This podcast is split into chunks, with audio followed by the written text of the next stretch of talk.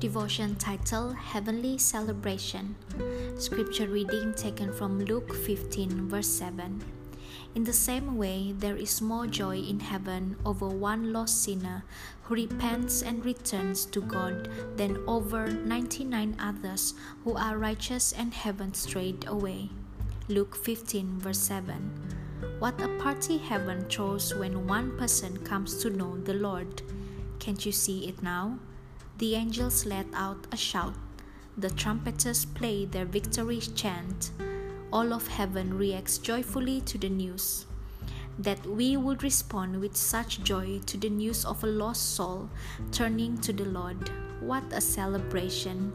Thank you for listening and God bless.